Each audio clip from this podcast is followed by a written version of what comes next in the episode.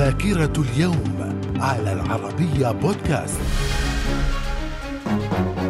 بكم ومن ذاكرة اليوم الثامن عشر من ديسمبر في العام 1865 الولايات المتحدة تصدر قانون تحريم العبودية. في العام 1914 إنجلترا تعلن الحماية على مصر وتنهي السيادة العثمانية عليها. في العام 1941 القوات اليابانية تنزل على شواطئ هونغ كونغ وتقوم بسلسلة من المذابح المروعة حتى استسلمت المدينة بالكامل في يوم عيد الميلاد. من الذاكرة. ومن ذاكرة اليوم الثامن عشر من ديسمبر في العام 1956 اليابان تصبح عضوا في الأمم المتحدة. وفي العام 1969 الاتفاق النهائي بين المملكة العربية السعودية ودولة الكويت على اقتسام المنطقة المحايدة بينهما. في العام 1997 صدور قرار يمنح اسكتلندا برلمانا خاصا بها لأول مرة منذ ثلاثة قرون.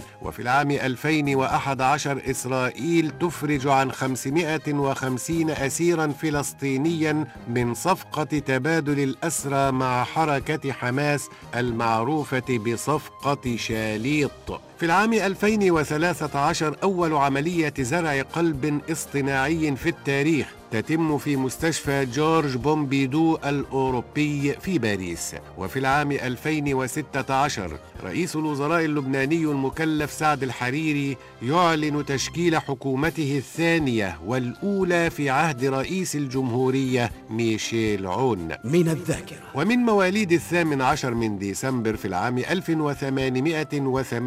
1878 جوزيف ستالين الزعيم الشيوعي وقائد الاتحاد السوفيتي الثاني. في العام 1913 ولد فيلي برانت المستشار الألماني الحاصل على جائزة نوبل للسلام عام 71 وفي العام 1946 ولد ستيفن سبيلبرغ المخرج السينمائي الأمريكي. وفي العام 1963 ولد براد بيت الممثل الأمريكي. من الذاكرة. ومن المناسبات التي يحتفل بها في مثل هذا اليوم الثامن عشر من ديسمبر اليوم العالمي للغة العربية واليوم الدولي للمهاجرين. من الذاكرة. إلى اللقاء.